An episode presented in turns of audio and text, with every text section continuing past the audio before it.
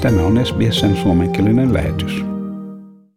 Venäläisten piirittämän Mariupolin satamakaupungin viimeiseltä ukrainalaisjoukkojen puolustamalta alueelta joukkojen evakuointi on alkanut. Näyttäen siltä, että alueesta joudutaan luopumaan.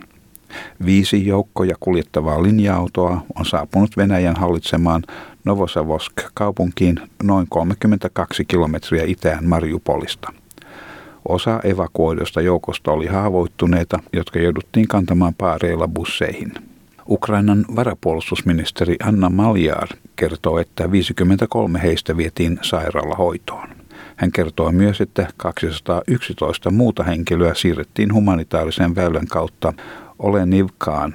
Heidän kotiuttaminen tapahtuu vaihtomenettelyn kautta. Спільно The main intelligence directorate of the Ministry of Defence, Armed Forces of Ukraine, National Guard, and the Border Guard Service have jointly launched the operation to save the defenders of Mariupol blocked in the territory of Azov Stal plant. On May 16th, 53 heavily wounded persons were evacuated from Azov Stal to a medical facility in Novo Azovsk to provide medical care. 211 persons more through a humanitarian corridor were transferred to Olenivska. For their further return home, the exchange process will be carried out.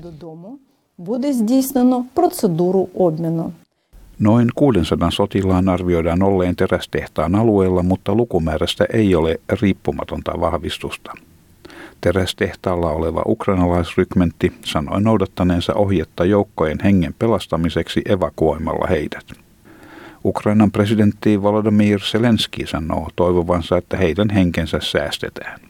Hän sanoi Mariupolin tilanteesta, että tästä voidaan kiittää Ukrainan armeijaa, tiedustelua, neuvotteluryhmää, kansainvälistä punaista ristiä sekä YKta ja että toivon mukaan miesten henget voidaan pelastaa. Heidän joukossaan on vakavasti haavoittuneita, jotka nyt saavat hoitoa. Ukraina tarvitsee eläviä sankareita. Mariupolin puolustajien pelastustoimet on nyt aloitettu Ukrainan tiedustelun toimesta. Tämä vaatii tahdikkuutta ja aikaa. As regards the situation in Mariupol, thanks to the actions of the Ukrainian military, Armed Forces of Ukraine, Intelligence, Negotiating Group, the International Committee of the Red Cross, and the UN, we hope that we will be able to save the lives of our guys. There are severely wounded ones among them. They are given care. Ukraine needs Ukrainian heroes alive. That's our principle. I think that any adequate person will understand these words. The operation to save the defenders of Mariupol has been started by our military intelligence. The work continues to return guys home. And this work requires delicacy and time. робота продовжується, і ця робота потребує делікатності і часу. Samaan aikaan Turkin presidentti on ilmoittanut, että hän ei tule kannattamaan Ruotsin tai Suomen jäsenhakemuksia NATOon, samalla sulkien neuvottelujen mahdollisuuden. Presidentti Erdogan syyttää molempia maita ryhmien tukemisesta, joita Turkki pitää terroristijärjestöinä, mukaan lukien PKK ja sen Syyrian haara YPG. Ruotsi sanoo jättävänsä muodollisen jäsenhakemuksensa lähipäivinä, mutta koska se, aivan kuin Suomikin, tarvitsee kaikkien 30 jäsenmaan hyväksynnän, Turkin kielteinen suhtautuminen kyseenalaistaa suunnitelman. Erdogan sanoi, että kummankaan maan ei kannata lähettää neuvottelijoita muuttamaan hänen mieltään. They're coming to Turkey on Monday. Are they coming to convince us? Well, excuse me, but they should not tire themselves. First of all, we would not say yes to those who impose sanctions on Turkey to join NATO, because then NATO would cease to be a security organisation and become a place where representatives of terrorist organisations are concentrated. Ruotsin pääministeri Magdalena Andersson ilmoitti Ruotsin jättävän muodollisen jäsenhakemuksen Natolle päivää sen jälkeen, kun presidentti Sauli Niinistö vahvisti Suomen päätöksen. Med ett svenskt NATO-medlemskap så höjs tröskeln för With a Swedish NATO membership, the threshold for military conflicts will be heightened in Sweden and in the region. The Common Conflict Prevention Force will be strengthened in Northern Europe and thereby strengthen security for Sweden and the Swedish people. And now that Finland has also said that they will apply for NATO membership, Sweden would, alone outside NATO, be in a very vulnerable position. So the best for Sweden's and the Swedish people's security is that we join NATO and that we do this together with Finland.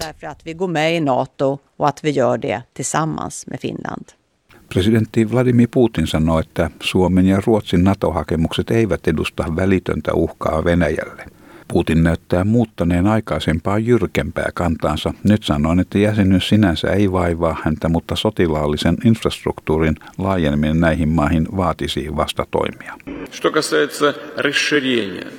As far as expansion, new members Finland and Sweden included, Russia, I would like to remind you, dear colleagues, doesn't have any problem with those countries. Therefore, there is not an immediate threat to Russia with the inclusion of those countries. But the expansion of military infrastructure over the territory will obviously call for our response.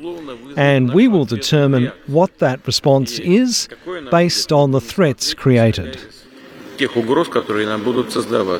Länsimaisten yritysten poistuminen Venäjältä jatkuu. Muun muassa pikaruokajättiläinen McDonald ja ranskalainen autonvalmistaja Renault lopettavat toimintansa Venäjälle.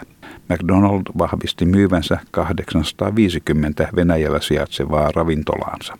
Yhtiö sanoo hakevansa ostajaa, joka jatkossakin työllistäisi hampurilasketjun 62 000 työntekijää. Samalla ilmoittaa aikomansa maksaa palkkaa henkilökunnalle, kunnes ostaja löytyy. Yhdysvaltain Dickinson Collegein historian professori Carl Kallis sanoo tätä suureksi muutokseksi ja että se edustaa yhden aikakauden päättymistä. It is an end of an era in a lot of ways. You know, it was, it was a symbol of the, the decline of the Cold War, you know, coming just months after the Berlin Wall fell um, and just months before the Soviet Union fell, about two years before the, the Soviet Union fell. Professori Kallis sanoo päätökseen vaikuttava Venäjän talouteen – vaikutusten tuntuessa erityisesti maatalouden piirissä. Maanviljelijöille tämä todennäköisesti on tuhoisa tapahtuma, koska monet maatilat ovat pitkään myyneet tuotantoaan lähes yksinomaan Moskovaan. Nyt he tarvitsevat uusia ostajia tuotteilleen. Vaikka Venäjälle on parin kuluneen vuoden aikana ilmestynyt useita kilpailijoita, ne ovat kuitenkin pieniä McDonaldiin verrattuna, joten viljelijät tulevat kokemaan suuria vaikeuksia. For the farmers, I think it's going to be most devastating because some of these farms are probably selling almost exclusively to Moscow. And so they have to find now somebody else um, who's going to be able to buy that volume of material. Um, there's there are a lot of Russian competitors to McDonald's, which has also put pressure on them in the last couple of years, but they don't do the volume that that McDonald's does. So those, those farmers are going to suffer terribly. Renault puolestaan luovutti paikallisen omaisuutensa Venäjän valtiolle – molempien puolten vahvistaessa sopimuksen. Tämä oli ensimmäinen omaisuuden kansallistaminen sitten venäläisvastaisten pakotteiden asettamisen Ukrainan sodan johdosta. Ja tämän jutun toimitti SBS-uutisten Essam Al-Halib. Haluatko kuunnella muita samankaltaisia aiheita? Kuuntele Apple, Google tai Spotify podcasteja tai muuta suosimaasi podcast-lähdettä.